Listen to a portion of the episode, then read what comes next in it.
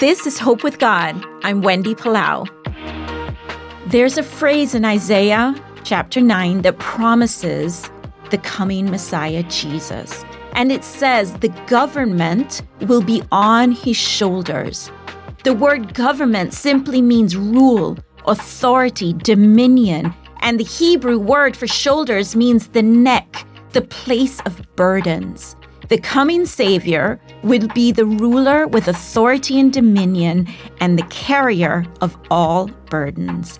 It's exactly what Jesus did when he went to the cross. He took the burdens of the world on himself.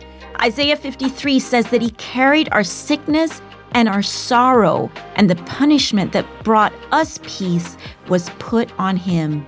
He can't take our burdens until you accept him as your ruler and your king. He will take your burdens on himself.